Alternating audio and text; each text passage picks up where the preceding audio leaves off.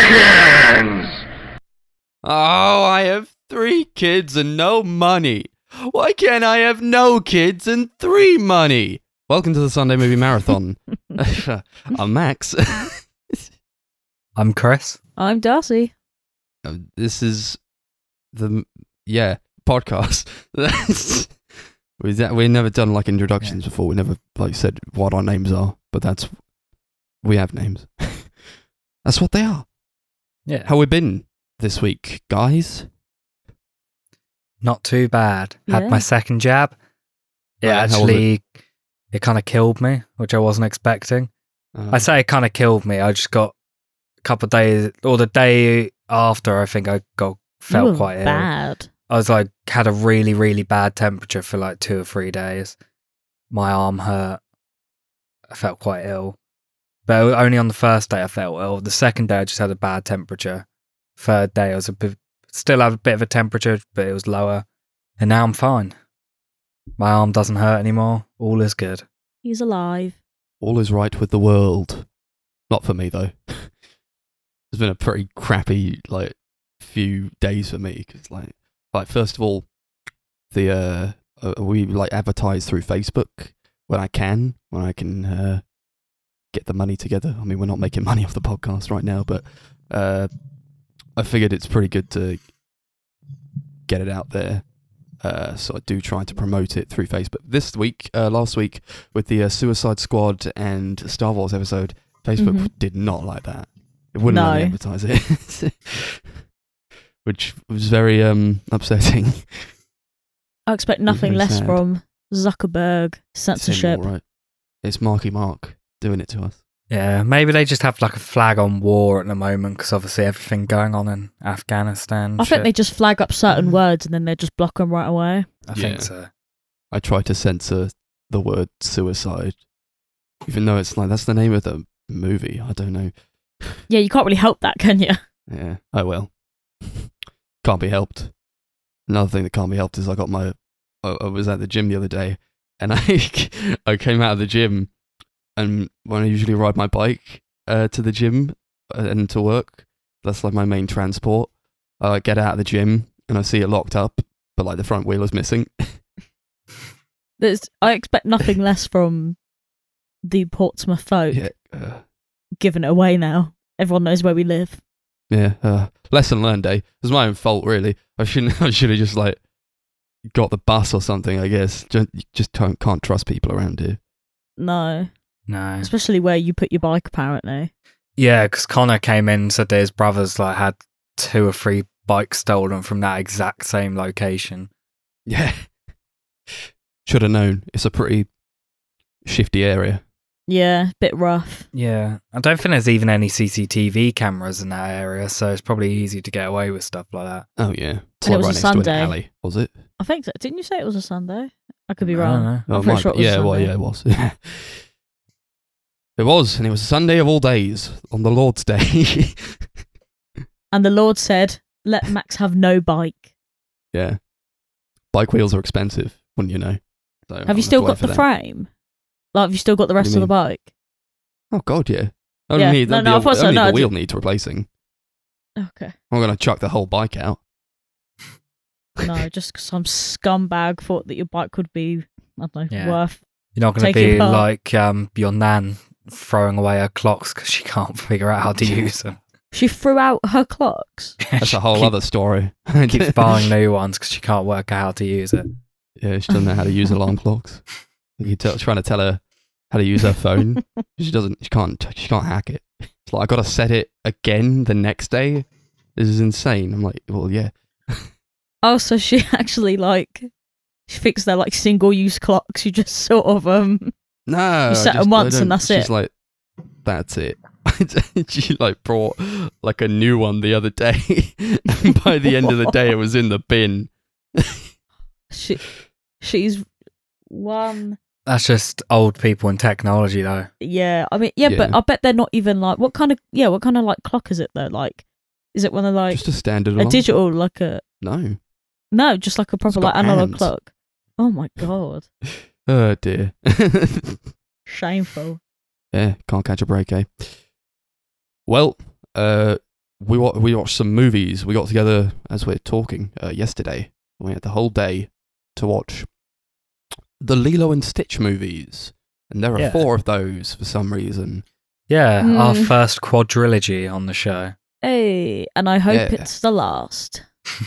Sweeten to sweeten the pot. Also, we watched Chaos Walking, uh, this new movie, fuck, directed by Doug Liman. It came out this year. Nobody saw it because it's in the middle of the pandemic. They didn't want to release it in cinemas. They just put it on like streaming. You had to pay like twenty pound to watch it, so nobody watched it. and I really, really wanted to see this movie. This was like one of my most highly anticipated movies, perhaps my most highly anticipated movie of 2020 or 2021, because um, I love the books so much. I read them when I was younger. Uh, these uh, the Chaos Walking trilogy by Patrick Ness, and um, I wrote like a whole essay like three years ago, detailing why I thought this movie was going to fail and where it could potentially fail. And I'm reading it back now, and I'm like, hmm, I've definitely improved as a writer. I can tell you that. But also, I was more or less kind of right. Uh, but before we get too deep into that, what's the movie about? Well, I know what it's about. Well, I kind of want one of you guys to t- tell tell us what the movie's about. Um, What's it about, guys? Is, I mean, is is uh, well, is it about um this? Well, obviously humans have gone on to some new planet to start up a new Yeah, New colony or something. Like yeah, like a new world. They're called New World, didn't they? Or, Yeah, that's what they call it, isn't it? Yep, Um, it's the new world. and uh, all the men can think literally out loud, and it's really, really it's not even interesting that they can annoying. think out loud. they, They, do, think, out loud. Oh yeah, no, yeah, but yeah, I mean, they have the yeah. noise where their thoughts basically just appear out of their head sometimes, even though it should be all the time. in funky colors. Yeah, but that's that's a a a, a point for another point of this conversation, I suppose. I mean, Yeah. So just oh sorry, just to speed it up. So like yeah, they're on this new world, this new planet, and there are only men there. In and the main character Todd Hewitt is like, um, I'm Todd Hewitt, and all I know is man. So when he sees for the first time in his life a girl, things get shaken up a bit. Everybody wants to uh see this girl, and they want to like capture her. So Todd and uh, the girl Viola, played by uh, Tom Holland and Dis- uh, Disney Riley. Disney Daisy Riley, I like that. they, Brave yeah, Skywalker Daisy Ridley. herself. Yeah. Disney Riley. they got to go on the run from uh, the mayor and his uh, and and the town who's coming after them. Um, and it sucks. So, Max, may I uh, ask, as someone who's like read all these books and things? Yeah. Did you? Obviously, it was rushed because you know you got three whole books to flesh through. But was there Mhm. anything in there that, like, um, I don't know, was completely off? Like, you just flew straight past? Um, like what do you mean? Um, Like stuff they didn't include? well, it's more yeah, but it's it's more the case of did they miss any like really important plot points that they just sort of went, oh, we don't need to Yeah. include that Yeah, they did. They missed a bunch. So, like, the big one for me, and it was something that I was kind of apprehensive about when I first heard about it, was the casting um, of Tom Holland and Daisy Ridley. These are people in their 20s. I was very trepidatious about seeing them cast as these characters who, in the books, should have been 13, 14 years old. Um, I was like, these guys do not look like they're that age, and like you can take certain creative liberties. I actually like don't mind some of the liberties they take with the movie, but this was quite a core point to the movie because like it's about Todd becoming a man and like he's seeing well he's being excluded. He's the youngest guy in this town which i don't think you really get from this movie. And he's like um, when i when i'm a man i'll be able to be in with the other people. This is why i'm getting left out because they don't see me as a man. But when i turn 13 i'll be a man in the eyes of all these people. They leave that out completely, and it's supposed to be this really, like, basically a coming of age story, I guess. And the fact that they are so young is integral to the plot. I feel, but they leave that out completely, and it's just this is three books worth of a movie. It's three entire books, and they condense it into not even a long movie. Not even a long movie. It's like hour and forty, hour and fifty, and you know, I could, I could complain about like movies being too slow, but this movie was so fast that I almost didn't understand what the fuck was going on. I don't know if you guys felt that at all. Yeah, kind of. For me, it wasn't even that I didn't understand what was going on. I was just, I just didn't really care. I was just bored. like for it was mm-hmm. weird for a film this for fast paced to still be like super boring. Like I just didn't give a shit about anything. yeah, you had it written all over your face, to be honest. Yeah. Chris was And I- groaning. I'm not sure if that has to do with the actual story because I haven't read the book, so the actual like books could be like far far better. I feel like some of it hmm. is probably down to the execution, but there was so much in the film where I was just like, yeah, I think this is kind of dumb. yeah, I mean, if if what we're going by is correct, then there's no way that you could make a film from three books in an hour, not even two hours. And even like, there's things in the film that it's obvious they took from the book where even just watching how they executed it, I was kind of like, yeah, I, I don't think this really works as a film. Like, don't think this really can work on screen. Like the whole idea of the noise, this thing where your thoughts like are coming out of your head. And obviously, Max, you were saying that in the books, it's like overpowering. Like people walk Yeah. past, and all you can hear and see is like this noise. Whereas in this film, they seem to pick and choose when the noise come out, which Mhm. makes no sense. Yeah, 'cause And like, I feel like that's something that you can't really do properly without the film being like super obnoxious and loud and unbearable, which like just makes me think, what's kind of the point? yeah, like shouldn't shouldn't the theory be if that's how it's described in the books? If you really wanted to make the film and commit to it, make it as horrible sounding as you can. Because why put music in it? Just make everything noisy. There's just nothing but noise. Yeah, I don't even know like make it as horrible sounding as possible. I think just that was a big problem I had with the movie was that they pick and choose when people think, but it's supposed to be just this constant stream of like, and maybe it gets louder when like people are thinking different things, or maybe it gets quieter uh, when they're like a bit calmer, or if they're in a different part of the world. Uh, but it's always it's never quiet. And in the books it definitely has this emphasis on it being never quiet. There is never a moment where there's not some form of noise. Even like the animals have noise. They have thoughts coming out of them. And you're not supposed to be able to see it uh, it's just like this auditory thing that's just constantly present. And one thing i didn't really mind about the movie was like the liberties it took with showing the noise. Uh like it's got like this kind of like weird cloudy bubble purpley blue shit around their heads. I didn't really mind that so much but it's what they do with it that irks me because you know and and the thoughts that come out of these people's heads not only is it poorly written from like a technical standpoint it's they they just go and now he's not thinking so we can have a quieter moment but it's like that's not how thoughts work. And these thoughts that they have are so linear. It's like like I'm going to do this. Oh no, I'm going oh no, I can't do that. Oh look, who's there?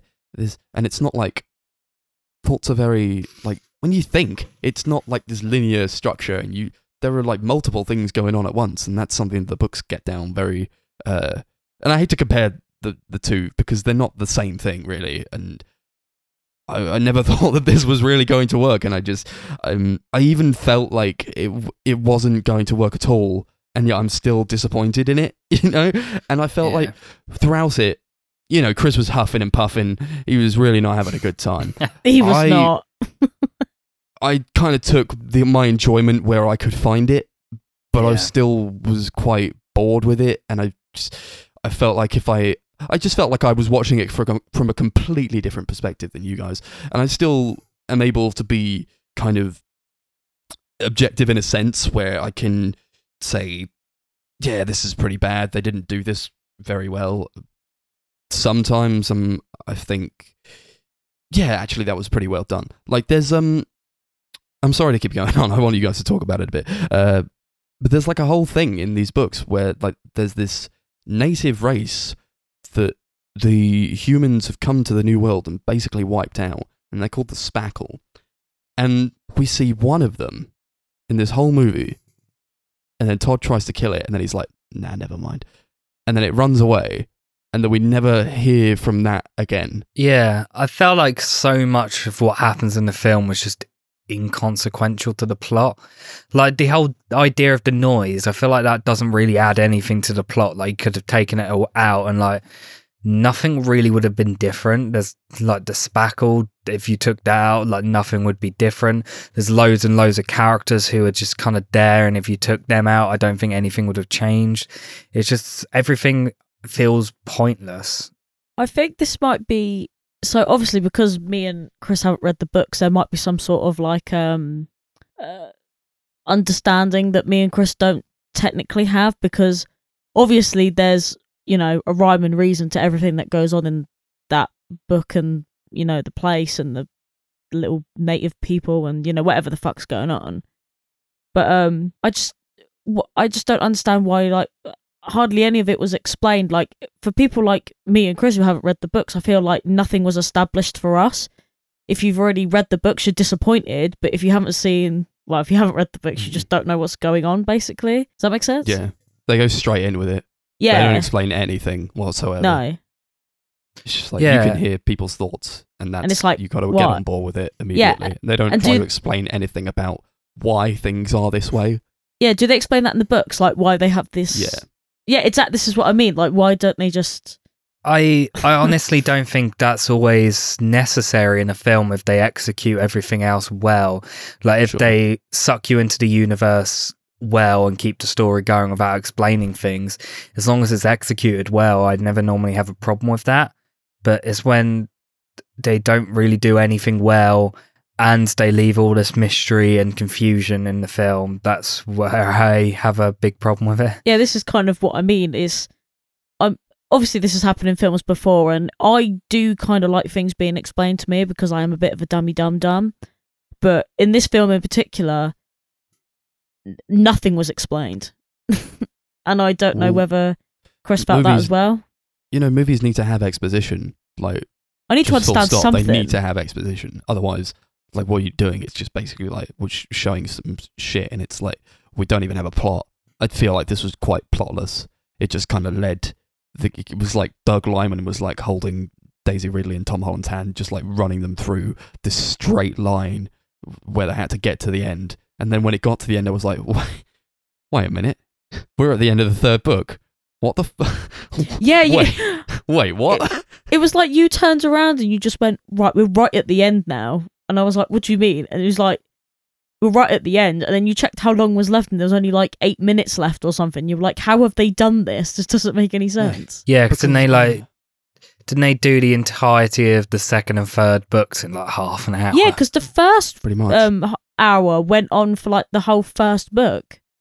So, well, uh, as Max um pointed out, obviously I don't have a clue. Yeah, I'm pretty sure the first book. I haven't read these books in quite a while, like a few years now, but I'm pretty sure the first book ends, or at least the second book begins with them finding other people outside of this uh, one town, and they're on the run for a very long time.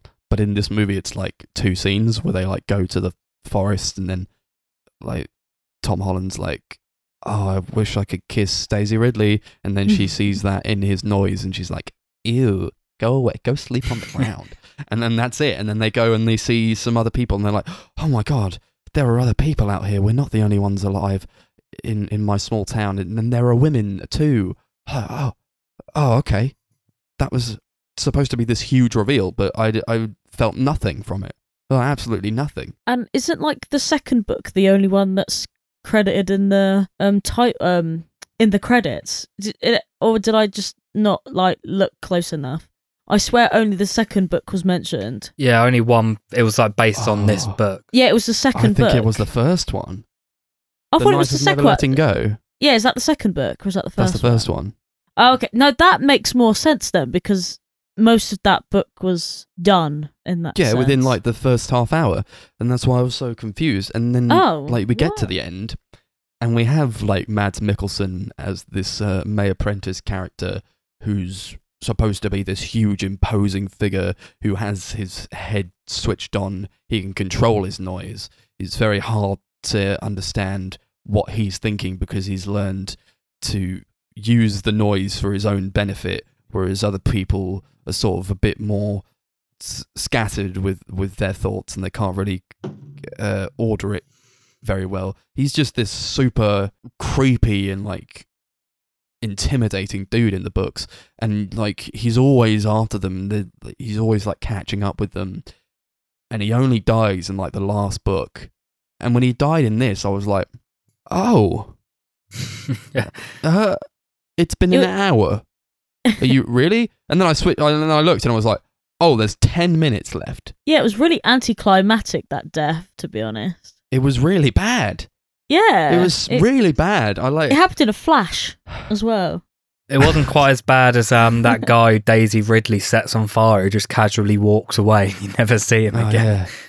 The, I uh, must have. I must have missed the that. I don't know what. That's hilarious. I don't know yeah, what you mean. she just like sets him on fire and he doesn't like react or anything, just slowly walks away and you like she just sits there like, Okay, it's over now and you Yeah. never hear or see him again. And the man's on What fire. Yeah. Jesus. What the He just fuck was up with that guy? yeah. What was the purpose of him even coming in? Nothing. Like, But that's what, I He's mean. like- There's like he's on his nothing in this well. film had a purpose. No, but he's like just on his so own. mad. He's wandering through the forest, and like one of the first scenes he's in that, he just goes up to Todd and like smacks the shit out of him, and then we like don't see him for a while, and then he's just like, "I'm gonna follow these guys away from the town who are who are following them. Like the town have their own group, and they're following them on the horseback with." Some have rifles and some have like I don't know halo guns, and and then he's like, "Oh, I'm gonna catch you, Todd." And they go over like these like rapids, and I have no idea what what his problem was. I don't No. understand what the hell he was doing. And then he's like, "There's this one part where like they're going over the rapids, and then Todd has a dog, and then the dog dies, and then I like blink, and I'm like, wait, what happened? And then Todd's like sobbing. He's like, oh, he's dead, he, but he's thinking it. And I'm like, wait, what? when did the dog die? Yeah. Oh yeah, that was weird. I didn't even see the dog die. I just remember him going, no, me neither. "He's dead," and I was like, "What?" but I didn't even care. 'Cause we hadn't even like ba- we really hadn't been introduced to the dog at all. And the dog's quite a character in the. Excuse He's me, in- that dog is adorable.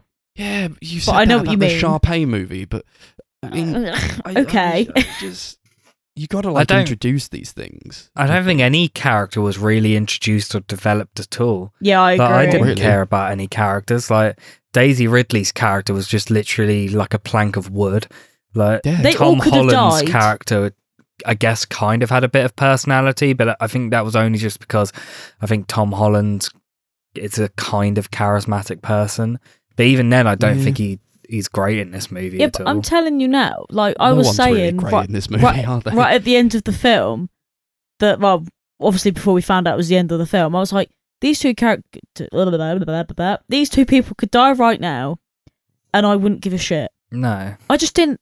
That I didn't feel anything for them. Like, was I supposed to care Who about knows? them? I suppose I was. I do think Mads Mikkelsen's all right in the movie. Oh, he's all, he's oh. great in everything though. he's a I fair. don't- fantastic well, not actor. He well, is a maybe great not so actor. much, but He's great in everything. I don't think this is one of his better roles. no. But I do think he still is like the only person really trying and seeming to have some fun with the character. Yeah. If this movie were done right, I still would have picked him. He's so Yeah. good. He's such He, a like, fits- actor. He's cool. He fits the villain role really, really well. It was like one of my favorite things about Rogue One. I swear he's always Yeah. a villain in like almost everything he's in. I could be wrong. Because he's so good at it. Yeah, unless Like it's directed by like a- Thomas Vinterberg, then Yeah, he's like, like a a good sad guy. character. But you like hate that he's been put through shit. Yeah, I was just, I was, yeah, I was pretty upset with this movie. It was like even more disappointed than I thought I was going to be. And like, it's supposed to be like this grand, epic sci-fi thing. I almost would have wanted it to be, if not a trilogy of movies, then like a mini series with like three parts.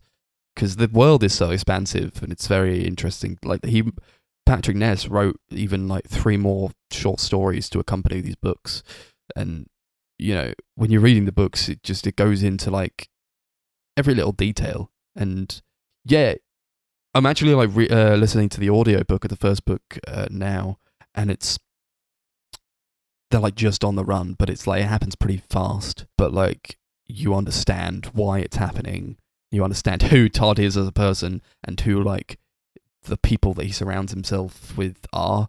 They he's got like two guys that he lives with who like basically adopted him, and then like in the movie, like one of them gets shot, and you're like, who was that guy? And like, why is like, who are these people, and who are they to him?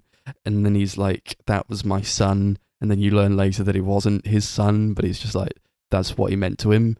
And then there's like this horrible fucking exposition scene where they go to this village, and then Todd's like, "Oh yeah, I got my uh, my mama's diary was given to me, but I can't read.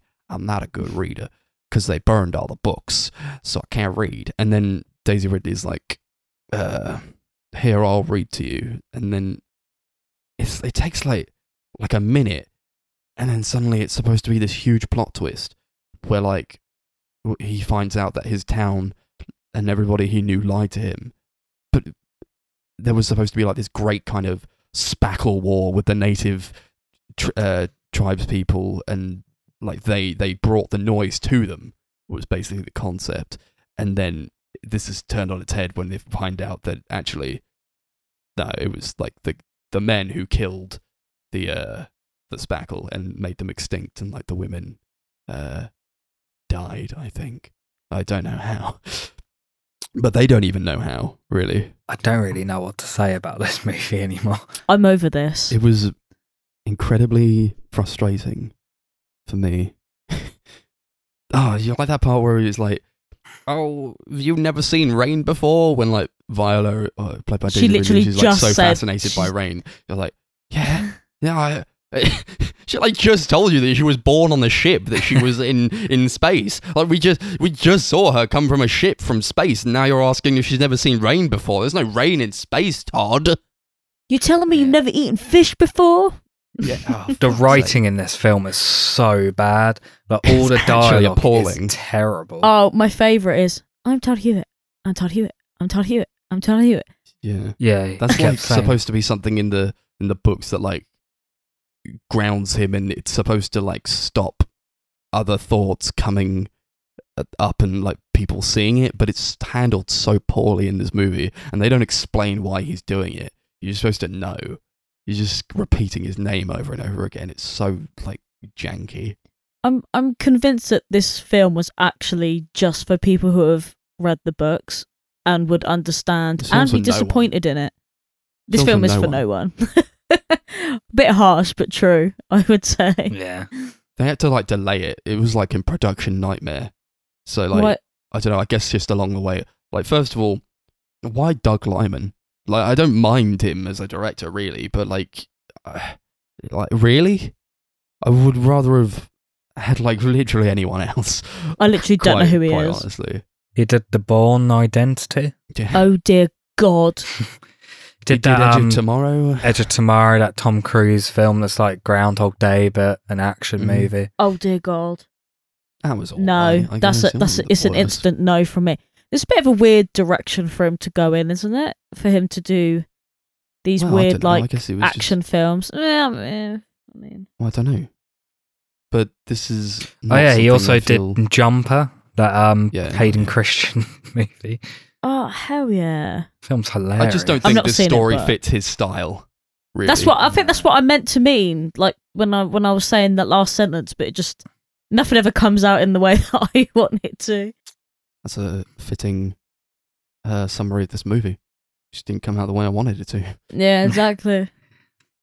We're all thinking it. like the box office takings were like so horrendous. They were so It bad. Like, like, it was like a hundred million dollars, and it only took in like twenty-one million. I think it was wasn't it twenty nine? Still not good, but Yeah, know. to be fair, I think pretty much every film is tanking at the moment. I don't think even if Mm. they released it like now, it would have done well at all. if they had released it as a mini series on Netflix, it would have been fine. No, yeah, definitely. they probably should have. They shouldn't have. Well, I mean, if rushed it was this the same movie like quality, then probably not. But No. they should have just split it up and just took their time with it. But they didn't care. No, I know, it. but That's the but main why- thing. Because if you did really want to make a series out of it, because come on, that's a cash cow that you can milk. There's free books, you can do that. But like, yeah, it makes absolutely no sense. I don't know why. Yeah, then they why do it? To Yeah. smush all these books into one movie. Like, isn't like, like the trend these days to actually have like a franchise? yeah, And Lionsgate exactly. bloody need one right now. They have like basically nothing. And this is why they have basically nothing because they keep letting this happen. Yeah, I, th- I think like the young adult like sci-fi sort of thing is kind of dying now. Anyway, like we long past Yeah. like the Hunger Games and the Maze Runner and all those series. I so I've never been into I- any of that. yeah, I can't imagine this would have done well regardless of when it came out. Yeah, Maybe if bad it came out, yeah, if it came out in that yeah in that time of like Yeah, the Hunger if it Games, came maybe out- so. Then, if it came out when it first went into development, then it would have probably done really well. But because it's taken so long to come out and it's completely missed any sort of like hype train that it could have jumped on, I don't think it I- really stood much of a chance. Saying that, it probably wouldn't have done that well anyway because people who already read the books and would have done the same thing that Max had done and been like, "What on earth is this?" I don't know. I think people would have wanted to see it because of Daisy Ridley and Tom Holland. Tom Holland. Yeah. And Well, Mads yeah. Mikkelsen and Nick Jonas. Yeah. Good point. Do you know what? That actually just brings me back to the point that Max was talking about earlier. There is, there is literally how old is Tom Holland and how old is Nick Jonas meant to be? Because if they were meant to be different ages, I'm not Um, really seeing it. To be fair, In this Yeah. movie, it doesn't matter. In the No. books, they're 12 and maybe 14. Yeah. Whereas Nick Jonas is like in his 30s and Tom Holland's like 25. yeah, it's like I don't know. just It funny. f- just fucked from the word go, I feel. Can we um rate this movie out of t- Todd Hewitt? I nearly said Tom Hewitt, and I don't know who that is. yeah, Todd Hewitt, sure. Wahoo! Can't even remember what I gave it. I do. I vague. I vaguely just remember. I remembered the first two Okay. films. There we go. it. Um, yeah, I wouldn't recommend this. I I was like kind of excited to watch it only because like obviously your movie sucks and um the Sardonicast podcast both reviewed it and they made it seem really funny like the way they were talking about it and saying it was a mess. So I was like, oh, it's going to be like a so bad it's good movie, but it just wasn't. It was just boring and dull, and like I feel like there's actual potential in the story and I would be interested to read the books at some point because although I don't think a lot of it was super great, I do feel like there there's something there. Um, but yeah, not a fan of this movie. Gonna give it three Todd Hewitts out of ten. Yeah, most of what I feel works about this movie works better in the books. And I don't mind some of what they do in the movie, really, but it's very slim pickings, I think. And the more I think about it, the more I do kind of hate it. I mean, it honestly Yeah. offended me. It genuinely offended me. and I don't often get offended by movies, but this is something. This was a series that was like very dear to my heart, I think, and now I have gone back and uh, I'm listening to the audiobook of the first book now. Um, I would recommend the books, but I feel like if you watch this movie, you probably wouldn't bother. But yeah, I mean, those books are decent. They're they're, they're good books. And uh, Patrick Ness is a good writer. He was, I mean, the he was credited as a writer on this. He just wasn't. It didn't show at all. I'm pretty sure Charlie Kaufman was brought in at like the very very early stages. I mean, yeah, he wrote a draft and they didn't use any of it, and he was fired from the project. Who yeah, was sounds it? about right. Charlie Kaufman. Oh, poor guy. So, yeah, just uh, uh, remake it again and uh, do it better, guys. I don't, I, I don't even want it to be remade. I don't want anything from this. I just wanted the books. I didn't want this to be made into a movie at all. I just I feel like the books are so their own thing. It's this Yeah. like whole like corporate thing of we have to make books into movies to to make money. I don't I don't like it. Um, and I don't like this movie. So I'm gonna give it a three Todd Hewitts out of ten. I mean, it did actually kind of. I mean, it did kind of suck, but I kind of thought that going into it because obviously me and Chris had seen the Your Movies uh, Sucks special on it, and we were like, okay, this could be like. Well, we actually thought it could be really funny, but it just. I mean, it wasn't funny really, but um. Yeah, I mean, I've seen worse films, but obviously I can't be offended by it because I haven't read the books. I'm not particularly emotionally drawn to any of it. It was just kind of like a film that was just kind of like there. So I give it a four Tom Hubert out of ten. Nailed Yeah. it.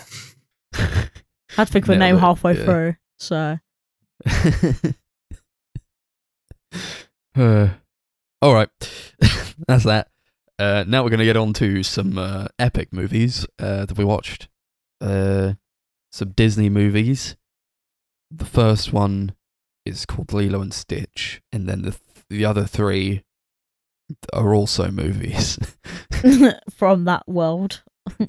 Can you Take even it call away, them Chris. movies? Not even like Yeah, they're, an not hour long. and a half. They're like an hour long. they're Yeah, short films. Yeah. so we started off with the Disney animated classic Lilo and Stitch from 2002, directed by Chris Sanders and Dean DeBlois, also known as the guys who did the How to Train Your Dragon movies. Um, the film's all about an alien who's in a he's a genetic experiment called Stitch, who is he after being in prison he escapes and runs away. He crash lands on Hawaii in like on planet Earth in Hawaii, and he is on the run basically. And there's two aliens coming after him, and to hide from them, he pretends to be a puppy and is adopted by a young girl called Lilo, who is kind of like a really. She's like a weird kid who doesn't really have any friends and she's lonely. Um, and they become friends. And as he is like this evil monster who constantly wrecks things, she kind of teaches him all about loyalty, friendship, and love. And slowly, as the film goes on, he gets better and better. Yeah. Aw. I love this movie. Yeah. What do we all think? Love, love, love. This movie's maybe my favorite Disney movie. I love it. Honestly, it's fantastic. Um, cry so much. It's so emotional. We're all like sat there crying. It's like Uh, these more emotional beats come in. Darcy speak. Like, speak for the pair of yourselves, mate. Darcy wasn't crying. She had no reaction. She was like, whatever. Do you know? No, I actually, I know. I thought it was really cute. Well, I just kept saying "ah" all the time. I actually thought it was like a really cute like film. I've I haven't watched it since I was a kid, so I didn't really like go into it thinking, "Oh, this is going to be like that great Lilo and Stitch film." But oh my god, it was the great Yeah. Lilo and Stitch. So, did film. we all watch this when we were younger? Yeah, I just don't Oh, remember yeah, it. I did. I watched it once, I think, ever. Yeah, I um I remember I wanted to see it in the cinema, but my cousin who I was going with was terrified of Stitch, so we didn't go. We watched Looney Tunes back in action instead, Stitch and that is terrified us. We had to leave. He's a blue koala bear. Um, but we eventually got Lilo and Stitch on DVD when it came out, and I've still got that DVD actually. But I used to just watch it all the time because I loved it so much. Oh, it's so cute. and I hadn't seen it since I was probably like 10 ish. Like, I remember I watched all the sequels when they came out, and the last one was like 2006, I think. And it must have been around about then, the last time I watched the first Lilo and Stitch. And rewatching it, I just, I couldn't believe how incredible it actually is. Like, this is mm. like, like you said, this is one of my favorite Disney movies now. It's just so great. It starts off with like this super sick scene where Stitch like breaks out of prison. Yeah. yeah, I like that. Epic. and it like establishes the stakes. It's like, oh, this dude is insane. He's crazy. He's like spitting on people and he's saying this weird alien language, and everyone's like, oh my god, he's so naughty. Like- he has to like escape, and it's just this like really elaborate like thing. It's just this little like koala bear, blue koala bear thing, just like destroying everything, and then he escapes, and you're like, whoa! And then it goes um into this great song, and then like the fish come on screen, and you're introduced to like Hawaii and uh I think Lilo as a character, and it's just such a fantastic transition.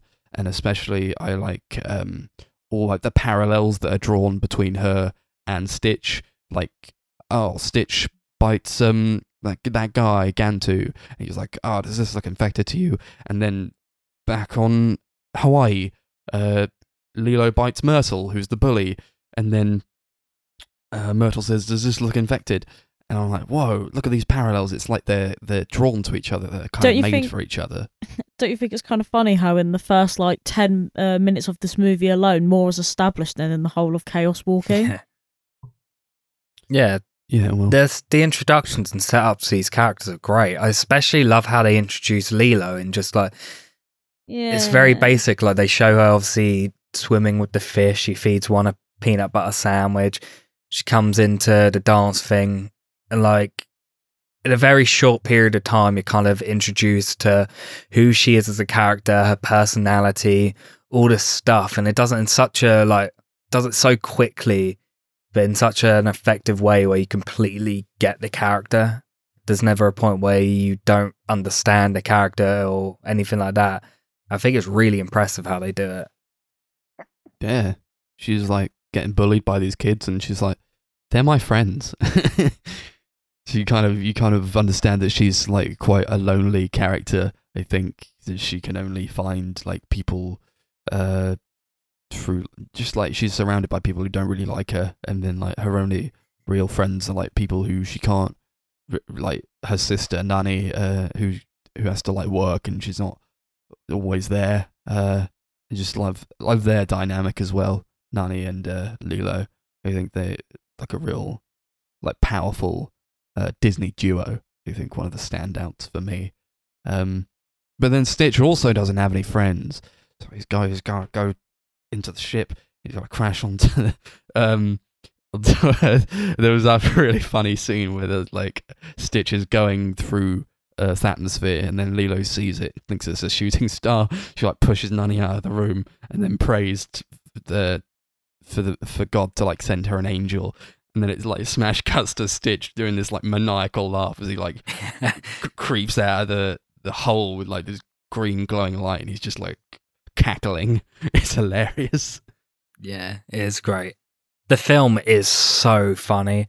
Like I don't actually remember it being quite as funny as this.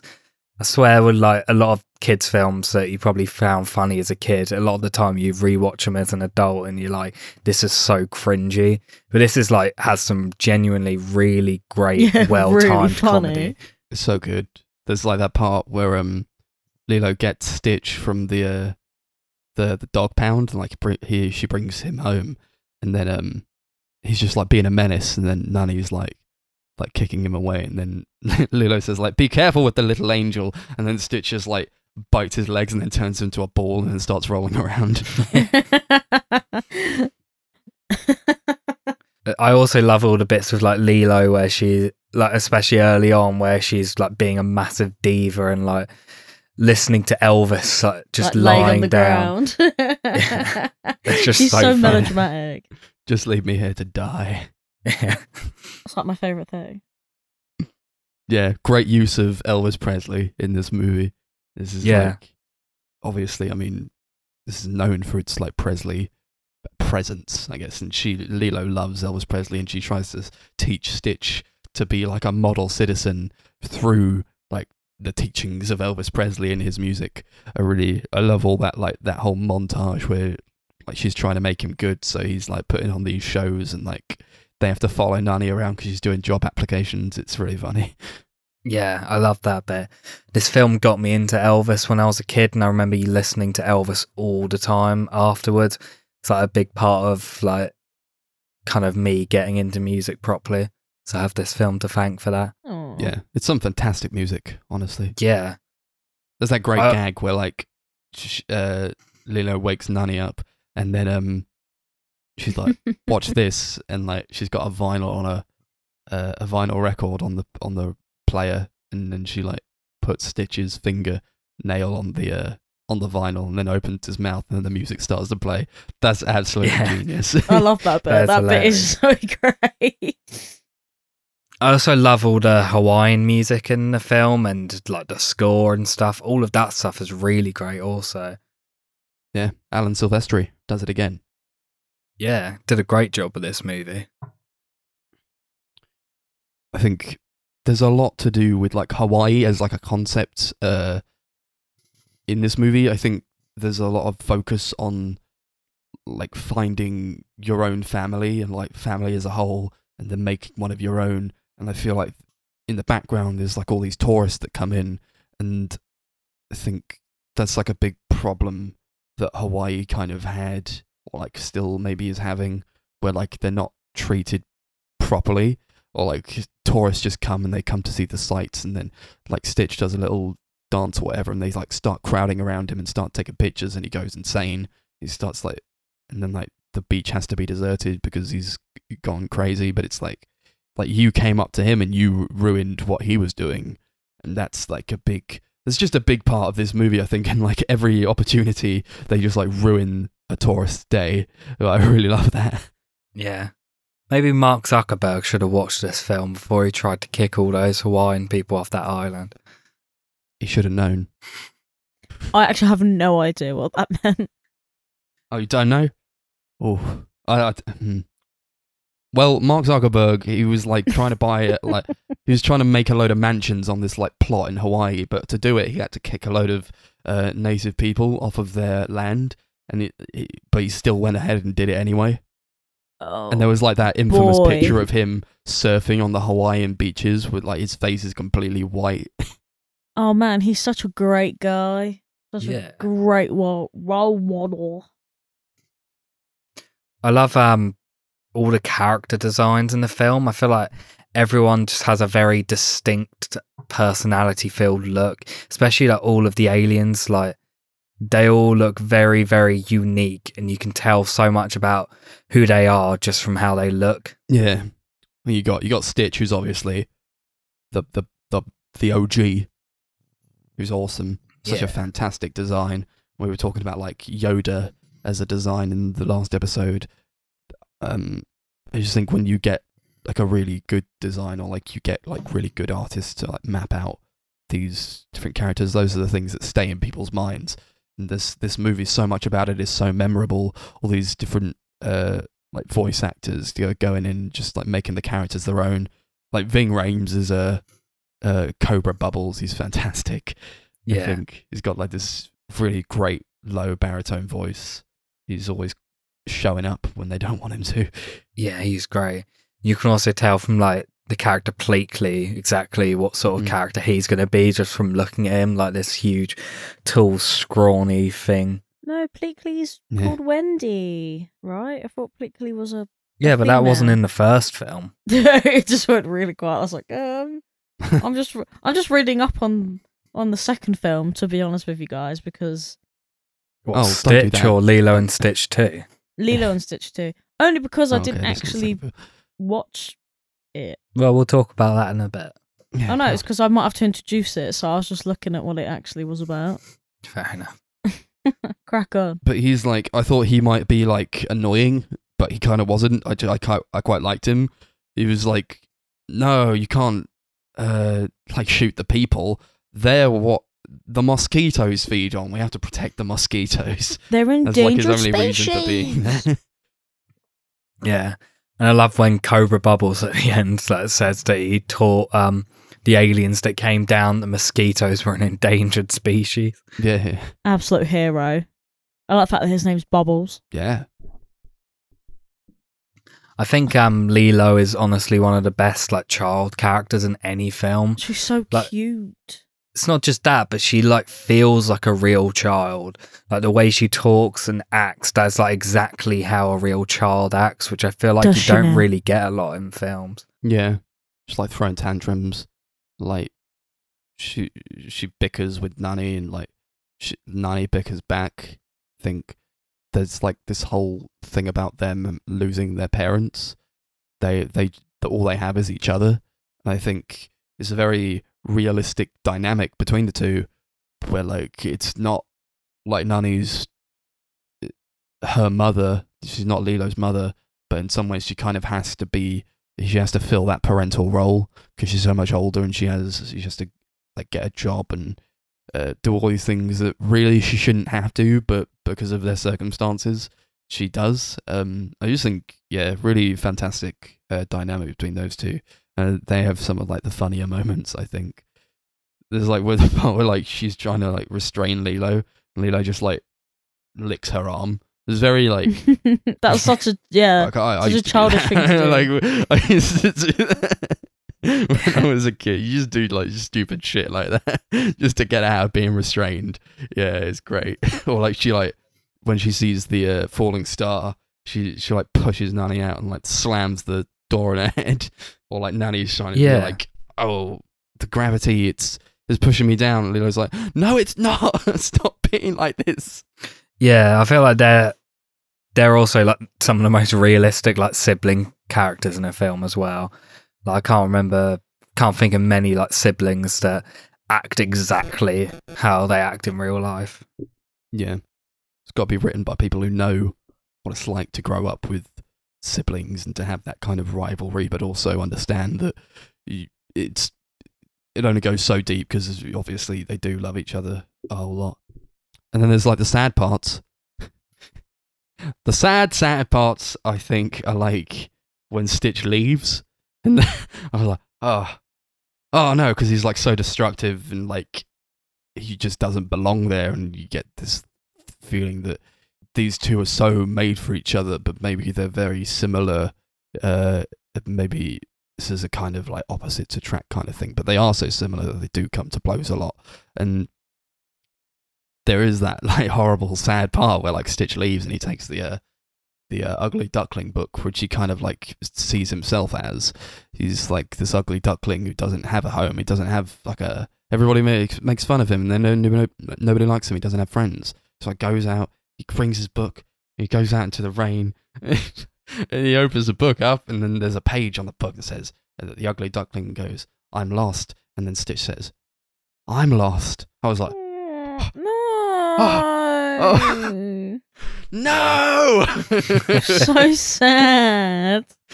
that was the saddest part of the movie. It is a very emotionally charged movie, which I feel like the best Disney movies are. Yeah, for sure.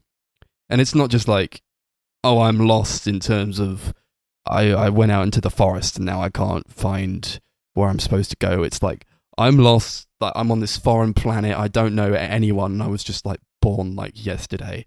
I have absolutely nothing. I'm I'm lost. I have I have nothing.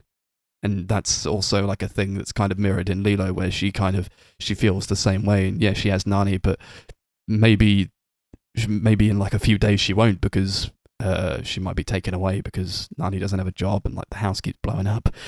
Yeah.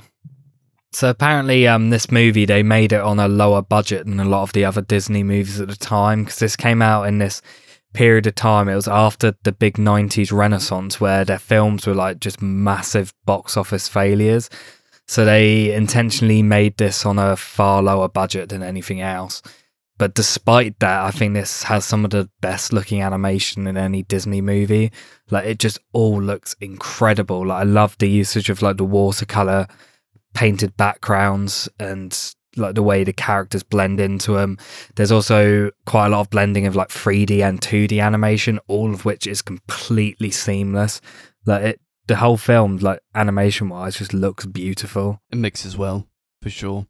You feel like maybe maybe sometimes in other movies, if you like paint a background, you could feel like that's separate from what's going on in the foreground, uh, or like you can tell.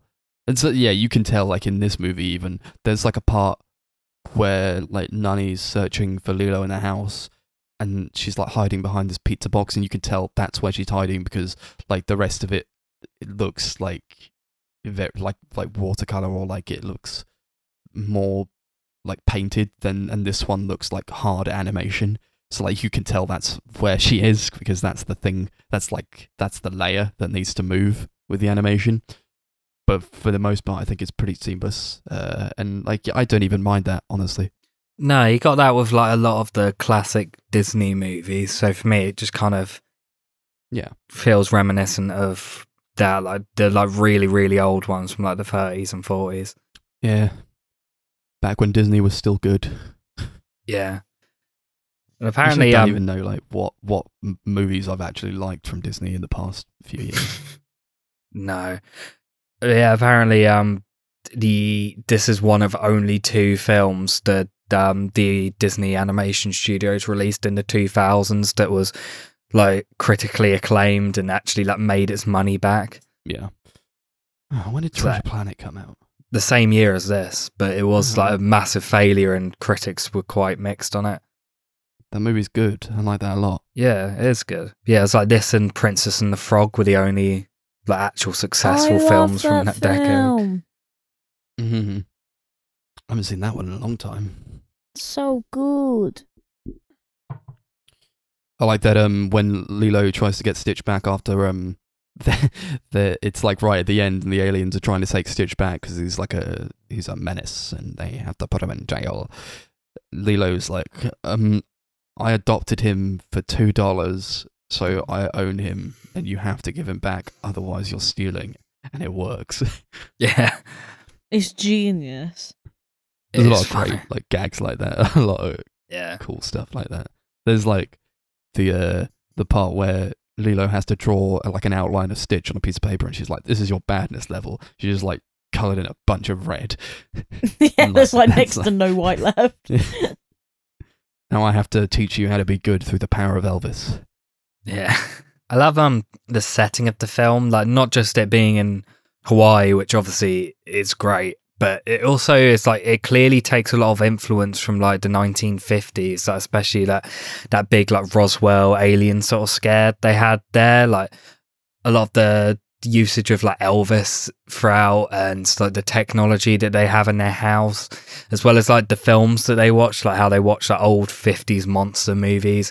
It like it seems that they're very indebted to that time and it comes together really really well while still feeling modern and not feeling dated at all Yeah, did they ever like specify what like period this film's in? um only in the sequels Did I miss that? What what what year is what what oh I don't know. What year are they meant to be in? in Not the that it matters, sequels they make it seem that it's modern time Yeah, it feels like it's modern day. Honestly, they Yeah. got like cars, but not like anything like super. Oh yeah, I want They've yeah, I want got, to like, like an like Apple a 50s store. time, but yeah, I mean, yeah. it's just like this kind of rural type of area where everybody knows each other. Because Hawaii is so small, there's like that part where Stitch tries to like get off of Hawaii, but he can't go in the water, so he's just like cycling on this tricycle to like all the edges of Hawaii, but it's just this island that he can't get off of.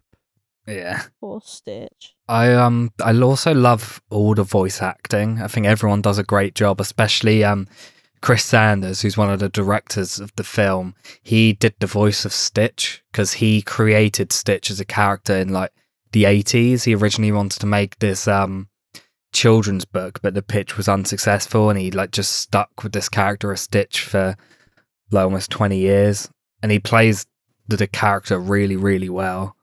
I'm a big Oh, yeah. fan that he's managed to get it done into Lilo and Stitch because Yeah. Stitch is so cute. I don't know, it's like one of those ideas that you kind of there are bigger things for it. I don't think it would have done as well in the children's book, but that's just me. I'm always Mm. ragging on like children's illustrations. the thing is you can you can really tell that this is a passion project like i've seen so many like of the walt disney animated classics as they call them they've just felt Mhm. so lifeless and like passionless and without any like love or care put into it like especially in this period where you had like home on the range and chicken little and that sort of shit Chicken Little. you could oh tell it was literally lord. just like this manufactured shit that no one cared about. Whereas this film, it really feels like they're putting like everything they have into it. They're putting like so much care and love and attention into it. And that's what I love about the very early Disney movies and like the Disney Renaissance movies as well. Yeah, Yeah, it does feel like a passion project, and I think that's what Disney needs.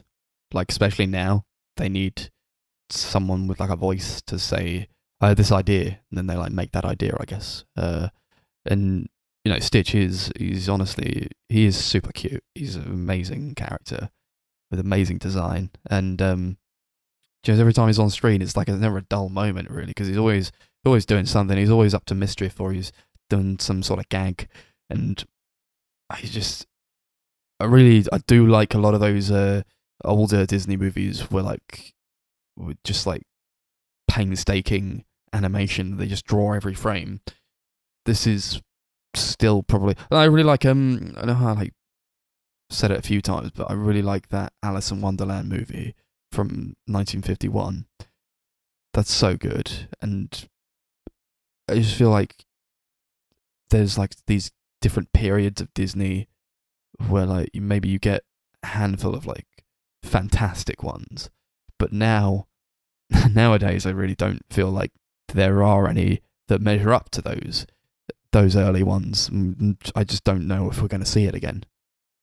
No, I I would probably go as far as say this is their last great movie.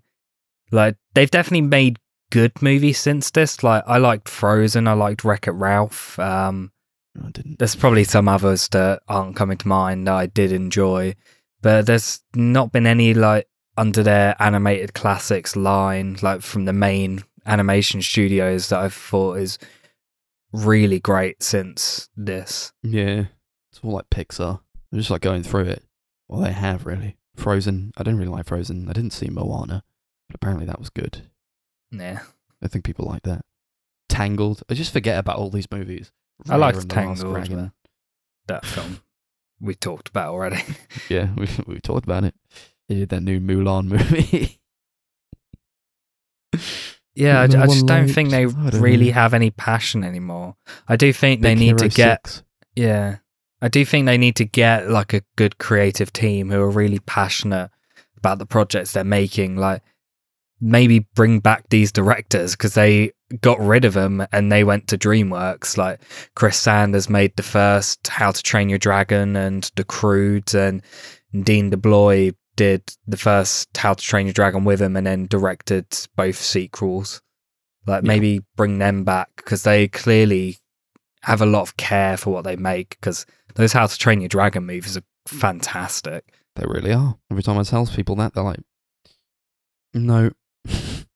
I'm like, "Why don't you watch them?" Like, don't need to, Yeah, because I feel like just animation as a as a kind of medium gets a bad rap. I think it feels people feel like it's for children, and it's not. It's and this movie, yeah, it's a kids movie, but you know, adults can enjoy it as well. I mean, I loved it.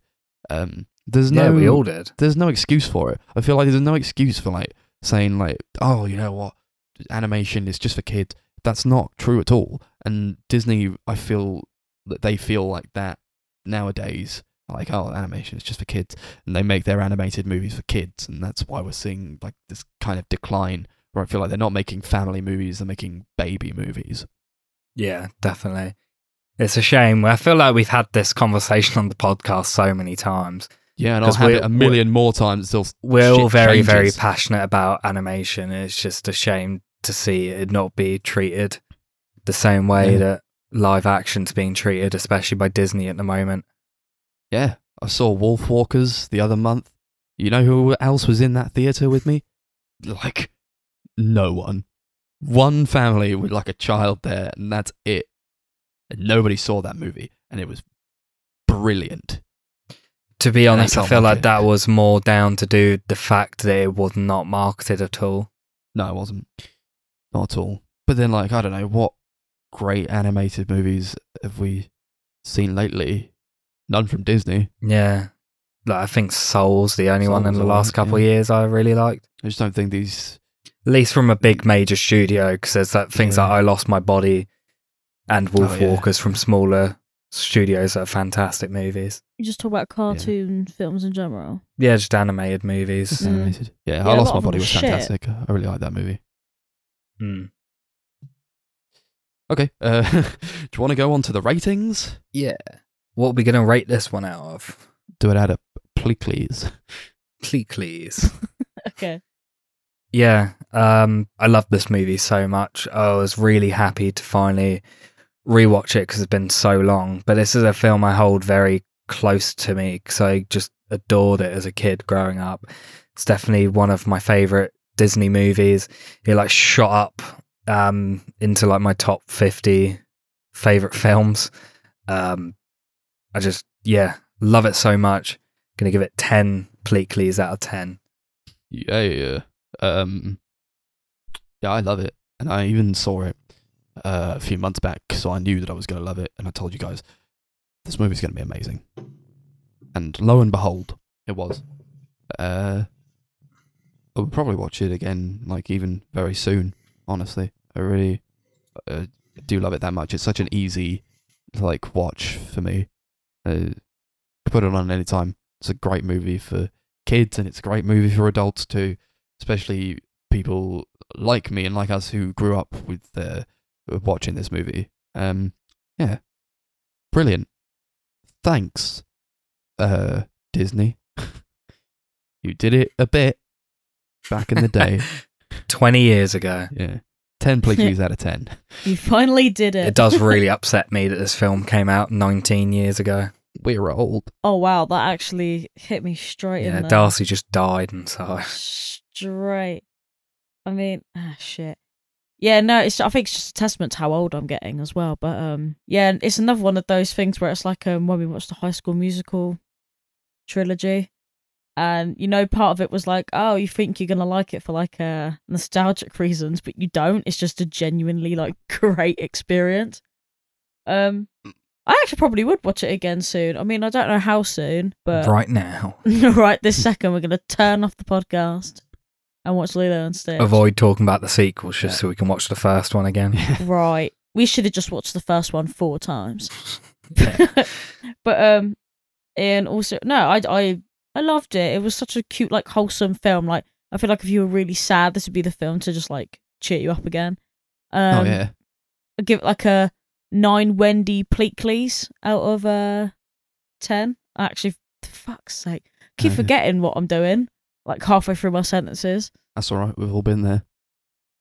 Every day, Max, every day. But what I would not watch every day is this next movie called Stitch the Movie. A movie Yes. about Stitch. It is about Stitch. uh, what happens in this movie?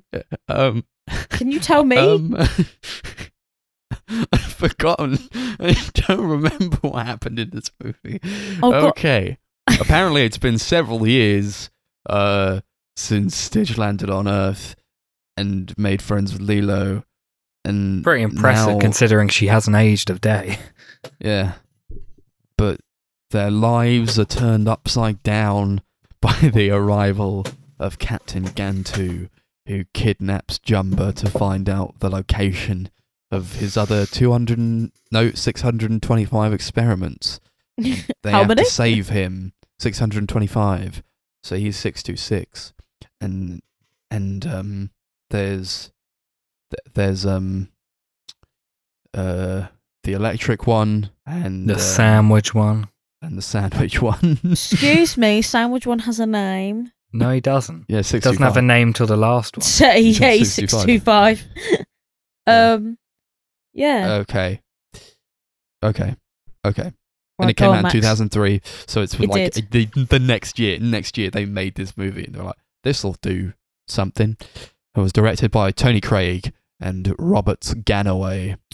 Um, Go on, Max. Say it. What I you think thinking? like the whole plot of this movie is like Stitch wants like family and cousins, and I'm like, wasn't that the plot of the uh, first movie?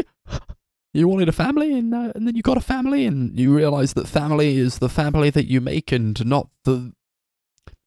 Okay, this movie is not good. I do not like this movie, not one bit. It is It was- basically it's the pilot to the TV show. It was boring. It I'm sets sorry. up the events of the TV show. Just gonna. And honestly, it could have been a 20 minute episode of the TV show. It could have been. It's an hour long and it It's actually could have been long. shorter. It's literally 60 minutes exactly. Can we just and it could have been half can we just talk length. about uh, like it was an hour, but it felt like seven. Yeah. I think out of all the films we watched, this felt the longest. It really did, and it was the shortest, wasn't it? Yeah. moves at a snail's pace.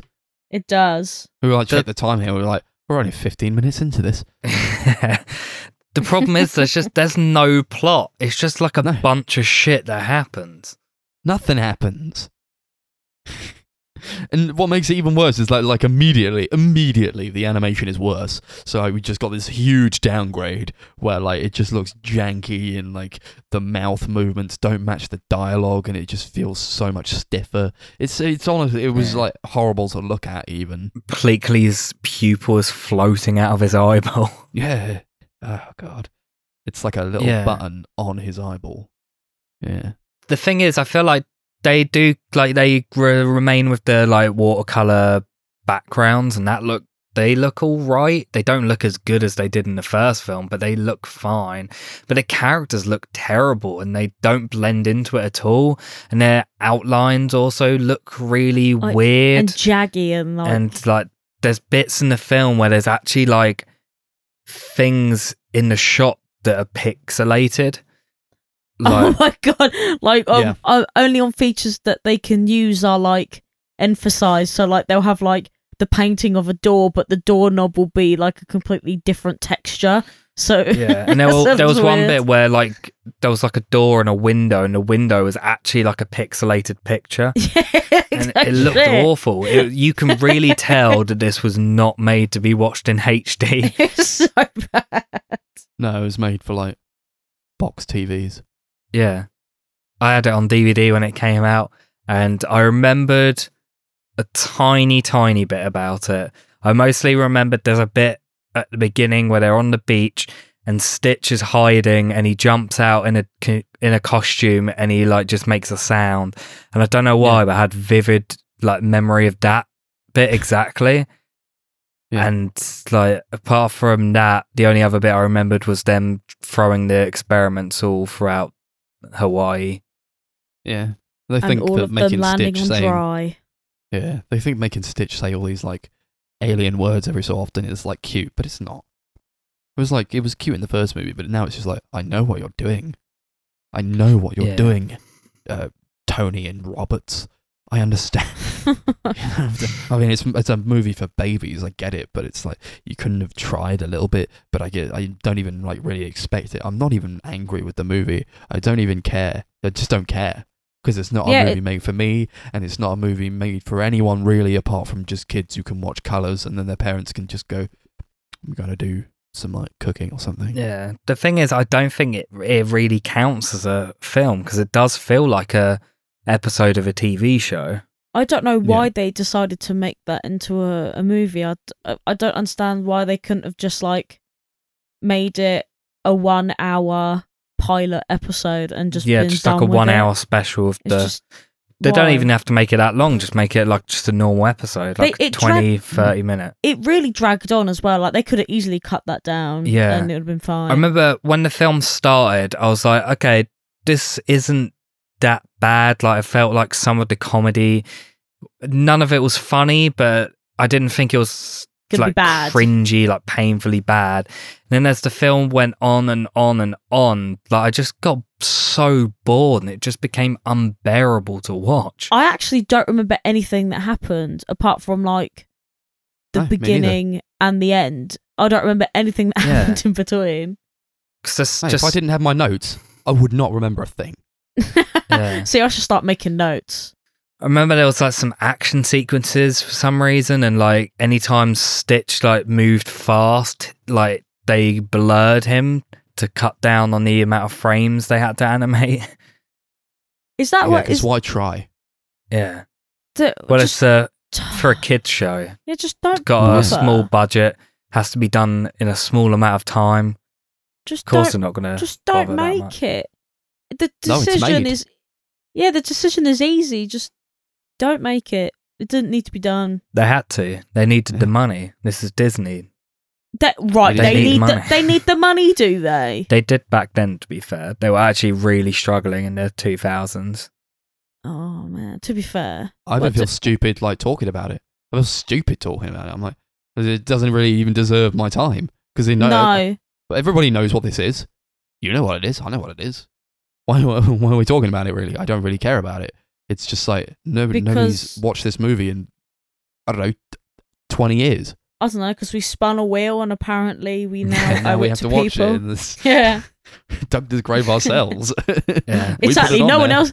No one on this. po- Everyone on this podcast, if they were listening, they've definitely dipped out now. They've gone. I didn't watch that. I'm out. Yeah, something I I'm done. noticed. Um, you know, anytime like Stitch's arms grow out and like his antennas like pop out of his head. In the first film, there would be like a sound, like a weird, like yeah. like horrible sounding growth sound, like you'd expect. Yeah, exactly like that. that didn't happen in this film. Like his arms just popped out and there was nothing. Yeah, Didn't even why make a noise, did it? Yeah, it's like, Couldn't afford the sound. But like, surely you could literally have just taken the audio clip from the original movie and just You would- spliced it in. You It's think. taken like work. 10 seconds work. Nah, they got to like load up another project. no problem. No point. yeah, no they, point. yeah, they actually have to get clips. Yeah. they don't want to do it. You can also tell the voice actors just don't care anymore. No. Yeah. Like, I don't think any of them are really good. Pleakley is fucking annoying as hell in this film. He's I hated of him so much. I don't think he was really that annoying in the first film, but the rest of them, I couldn't stand him. Especially the next one, but we'll get to that in a bit. Mm, Oh, I don't even remember him. He was just um, what in the Stitch film? No, I don't really either. But then there was so much to forget about the Stitch film that um, Yeah, There's not a it's lot like to a part of the remember. beginning where like Stitch gets a chainsaw and he starts chainsawing things at the beach, and David's like, "Hey, that's my chainsaw," but it's like, "Why'd you bring a chainsaw to the beach?" oh yeah, that was weird. And like all the animation looks really like it's it's a bit lazy. Like when when he's cutting through all these like pineapples and watermelons, and it's just literally like a green circle with a splodge of red inside. Like didn't even bother to animate seeds. I was like, brilliant. I've got like a bit of trivia here, whereas where um apparently they said like the reason for the film was because they wanted like something to come out in between Lilo and Stitch in the series. There would like the whole existence of it was not to focus on the experiment, but it was to like focus heavily on Stitch and like develop him as a character. But I don't they remember it doing doing that at all. Anything. They don't do What? anything with him in What this film. He's barely No. in it. He was only in it to remind the kids that Lilo and Stitch existed so that they would watch the TV show. That is the only purpose this thing serves. And it doesn't, because I forgot it. Yep.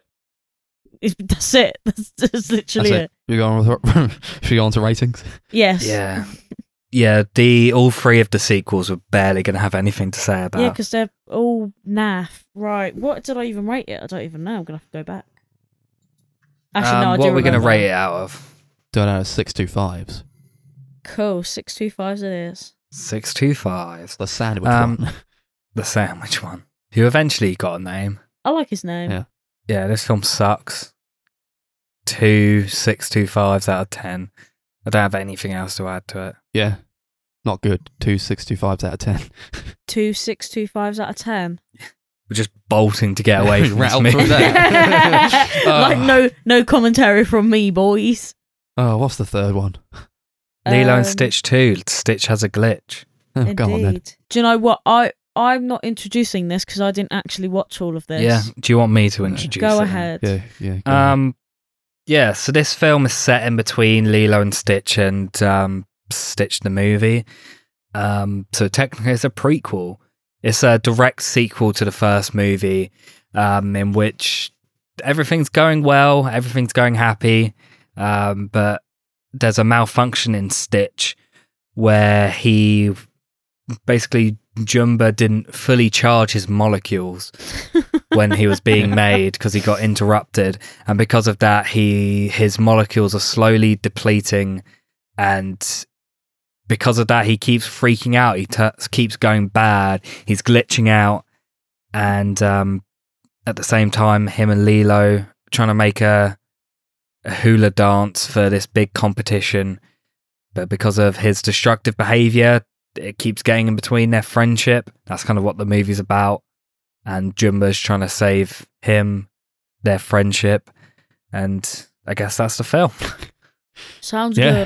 good. How was it? It I was mean, better I know. than that last one, but I still didn't really like it.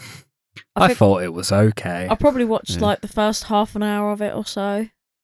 I don't Yeah. really Um, know. What you watched thoughts? the majority of it. I felt like you watched like the first forty-five minutes, It didn't feel like it. I felt like nothing happened. I maybe. maybe I just wasn't paying any I attention. don't know. dunno. I, I know um, after you left, there was like a period where it kept Disney Plus kept crashing for like ten minutes. We couldn't actually carry on watching the movie. I was Just actually keep, um, shutting it down. yeah, I was actually again. hotspotting from my uh, mobile phone the whole time. I don't know whether it was like Yeah, I think the internet must have been playing Yeah, it was having a glitch. Out. everything is connected, Max. Yeah, I just found this to be quite boring. I didn't really, I don't really remember it even. There's like a whole subplot where like David is trying to get a date with Nani, but like aren't they together? I don't know. They've been dating for So- three so, weeks. like, yeah, they've been dating for three weeks, and Pleakley's like the spark is gone because she keeps cancelling on him because her life is super busy and she doesn't really have time to go out on a date. So Pleakley is like, listen, what I'm what we're gonna do here is I'm gonna dress up as these girls and we're gonna make her jealous. And he keeps like they keep hanging out, and he's Pleakley's like dressed up as a woman. Pretending to be someone else, like getting all over him. He's quite distinctive though. When when you when Yeah, you uh, she's like, I Nani- know it's you because Nani you have saw one eye. both times. Like, but just But it, those scenes were so unbearable. I hated them so much. I just And I they just didn't need to be in the movie. No, No, they, they were added nothing to the plot. They were just there for like comic relief, and they weren't funny. Could have been an episode of the TV show. Like that It could have could been a subplot in an episode. Yeah, you like That how Stitch is having these glitches, and then Lilo's getting progressively more upset with him because he just keeps going bad, and then but Jumba he's trying to figure out what to do, but he never tells Lilo that it's not his fault. Yeah, I did think that was a bit weird. It's just stupid. Yeah. I just found it to be For- stupid. I don't know. For me, the only thing I really liked about the film and what kind of made it somewhat enjoyable for me was I did actually like that there was a bit more heart in this movie. Like how you've got Lilo wanting to do this hula dance to kind of reminisce her mother, who was also a hula dancer, and she just wants to like do something incredible to really make her proud. That stuff I actually thought was like really sweet, and I liked all the stuff with Lilo and Stitch and their just their friendship and like the guilt that Stitch was feeling because he was turning bad and he wasn't sure why. That stuff like made the film somewhat interesting and enjoyable for me. It was everything surrounding that that I didn't like. Yeah, I didn't mind all that stuff, but I still thought it was quite unnecessary, and I just thought they kind of pulled this uh, plot thread out of their ass. Just like, um, yeah, Stitch's molecules weren't charged, so now we're going to make a third movie about how his molecules weren't charged. Like, Okay. Oh God, what's the point?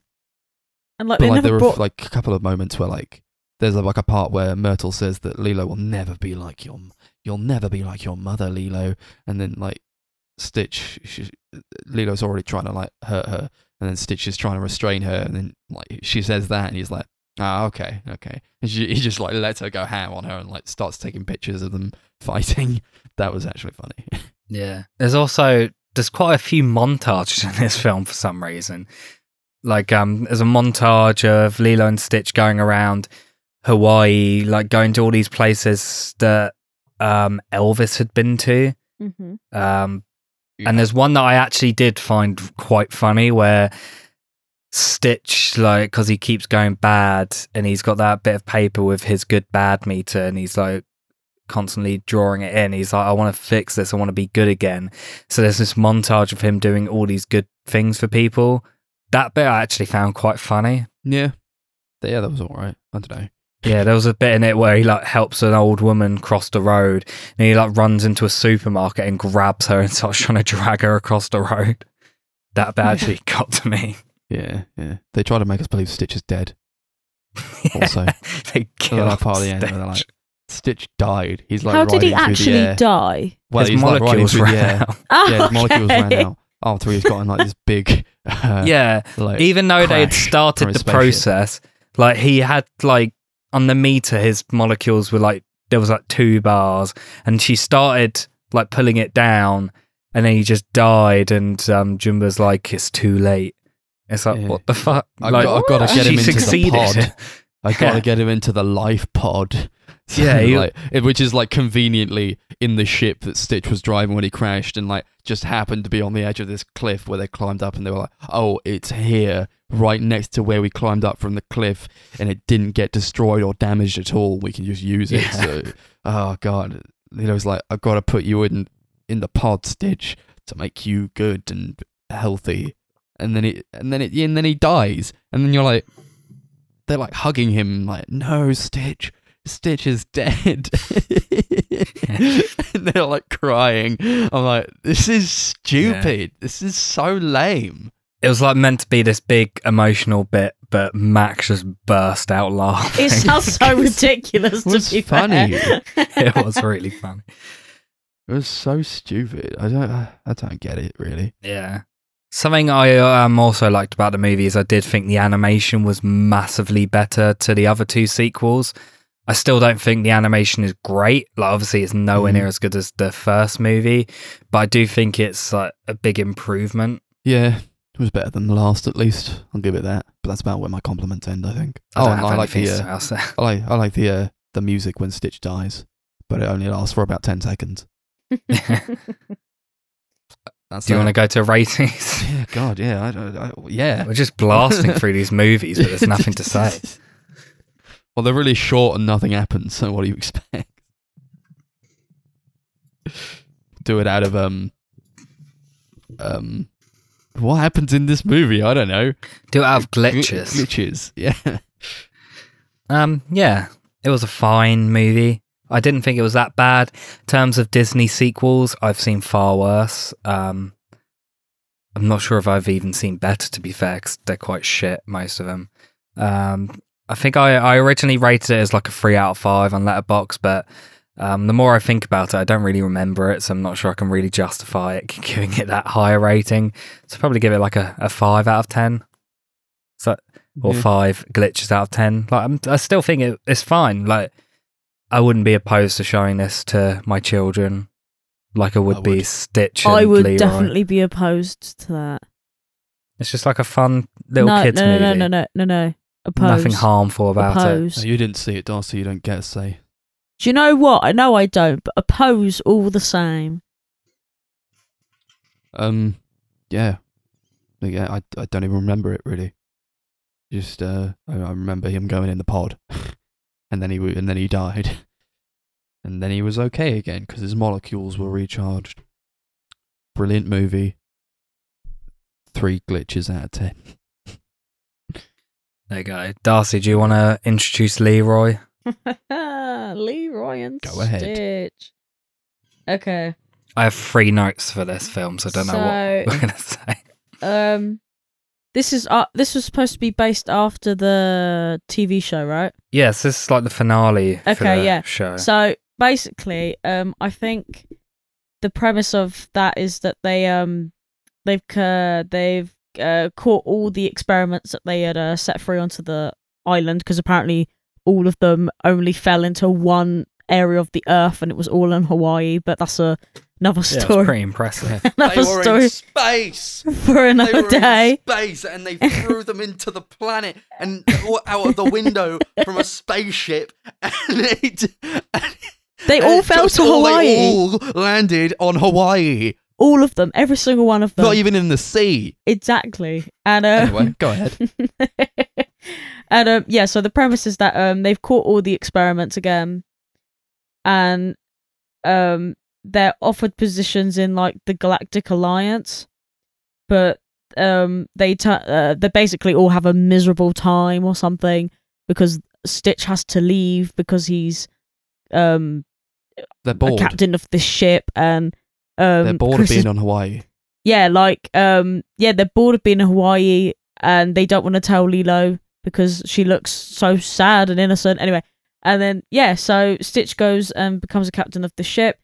Um, and the hamster. Do you know what was the hamster called? Does anyone know the hamster rabbit? Hamsterviel.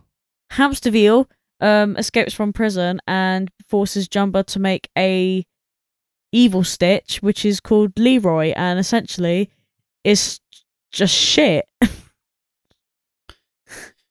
just shit. So excited to see Leroy in action. How long did we was I wait? Right, disappointed. Thirty-one minutes it was until Leroy appeared. Yeah, but when he appeared, oh boy. Fucking sucked. Yeah, this bit was bad. Leroy was terrible. Leroy, Leroy was just a red Stitch. Okay, He literally was was, just Red. Stitch. he was He was red like- Stitch, He but was on to acid. Stitch as Carnage is to Venom. Yeah, and he was allergic to music. He was allergic to Yeah, me. he was I allergic was to not Elvis. paying yeah, do you not attention. remember that? Because at the Yeah, he end, was. Stitch like puts on this massive concert with all the other people who happen to be there, and then the the Leroys start exploding. Ah, right. The Yeah. Star Wars. Um, Because when Jumba was making Leroy, he put on Elvis in an attempt to like have some sort of fail safe. So he's like, I I built him with a self destruct sequence or something. Just play Elvis and he'll die or something. I don't know. so is that uh, so? When they actually did that musical performance, was it Elvis they were playing? I thought they were just playing like one of their own like Lilo and Stitch songs. I can't remember. Oh yeah, I mean, I don't know why I So- asked you to, because who the fuck could remember yeah. that? Maybe Just, it wasn't uh, Elvis. Oh, who cares? Yeah, who cares about any of this? I'm sorry. This was the honestly, if this goes down as our worst episode ever, I'm kind of okay with it. no, because Lilo and Stitch is awesome. Yeah, no, that film is absolutely amazing. But when you think about, we just tarnished this episode with just the awful sequel. They're out there. Pe- the people have to know. Everyone has to suffer. This film is painfully unfunny. It, it's not. Yeah. There was nothing to enjoy. Like- This in the jokes in Stitch were just they weren't funny, but they there was never a point where I cringed at a joke. They were just like, yeah, whatever. But this film, the jokes all missed super hard. Was this the one um with at least that one really funny joke about um No. Mertle's dad, or was Yeah, that not in this that film? was this one. That was in it- this no, film. it wasn't. Yeah, No, it was this one. I don't remember. Oh, was it? All I know is that that joke was so funny Oh, yeah, that I it is as actually well. cried. Yeah. Oh god, yeah. That was that was the the one redeeming quality about Literally, that was the one time that made any of us laugh. Every, every other time we were just dying. Was- she was like making fun of Lilo, and she's like, "Once a weirdo, always a weirdo." That's what my dad used to say. And one of her friends is like, "I didn't know you had a dad." And and then Mertle's like, "Your dog is never coming back." And then one of her friends says, "Just like Mertle's dad." it was literally the only part of the film that actually had us all laughing. it's so stupid. And as quite the scientist myself, I did laugh at the uh, physics of the black hole. They like send them to the black hole to like teleport them to another uh, place. But like that's not how black holes work. Oh, what? They were Where they like- were like chucking rocks at it and hoping for the best. Yeah, they were like the black hole's going to teleport us to a volcano planet. But like that's not true. So they like throw a rock into it. They're like Earth rock activate, and then the uh, the Earth rock goes into the the black hole, and it makes it stops it from teleporting to a volcano planet, and it just makes them teleport to Earth because it's an Earth rock. I'm like, that black hole would kill you. It would spaghettify you, and you would be dead. That's not how black holes work. But this isn't how anything works. So like whatever. No. True, we are talking about like talking aliens and all sorts of shit Yeah. here.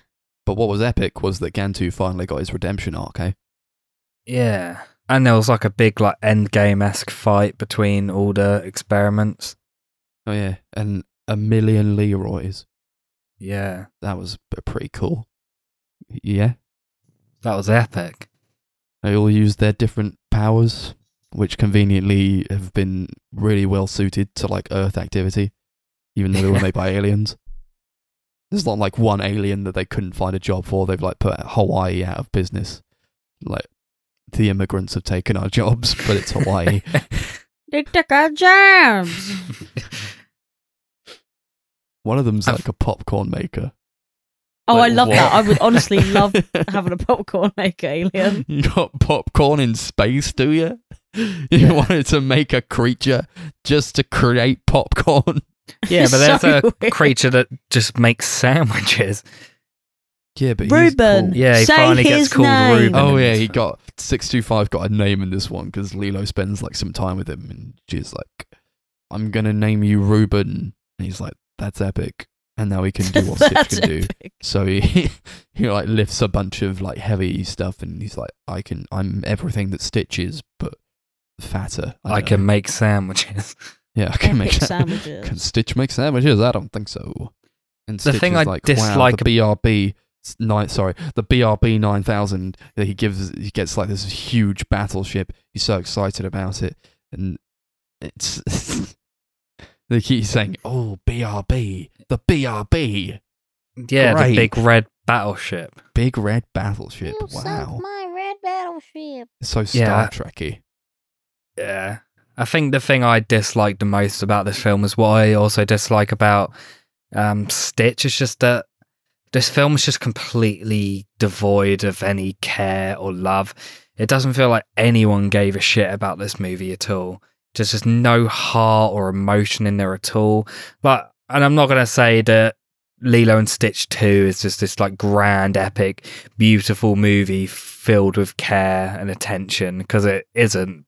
But at least that film, they tried to actually put some emotion and some heart in there, even if it, a lot of it was heavy handed. This film, they just, they don't care. It feels like it was just made because they could. And they did. Yeah. Hamsterviel was there. Hamsterviel had like a French accent. He was. He reminded me of like John Cleese as the Frenchman in Holy Grail. Yeah, I thought the exact same thing anytime he spoke. Well, that's that. Woohoo! This film's lame. It was the longest of the sequels and it actually felt it. yep. Although I really it Stitch to actually over. did kind of feel longer. Stitch the movie. Yeah. Yeah. This is better than Stitch the movie because I remember Just at least about. a little bit about it. I don't remember Stitch the movie at all. This is better literally just because of that dad joke. And also, Yeah. I guess the animation's slightly better. It's still not very good, but it's not quite as embarrassing as in Stitch the movie. No. And Leroy was pretty epic. Hell yeah. Well, Oh, obviously, we're going to rate this out of Leroy's. Yeah, we got to Has to be. yeah. That red geezer. that red geezer. That red geezer. Yeah. Um, I don't even know what there is to say about this this Mm. film. It's just just so dull, devoid of anything. It's just not worth wasting your time. I give it two Leroy's out of ten. Yep. Um, I watched it and Leroy was there. Two Leroy's out of ten. Uh, two Leroy's out of ten.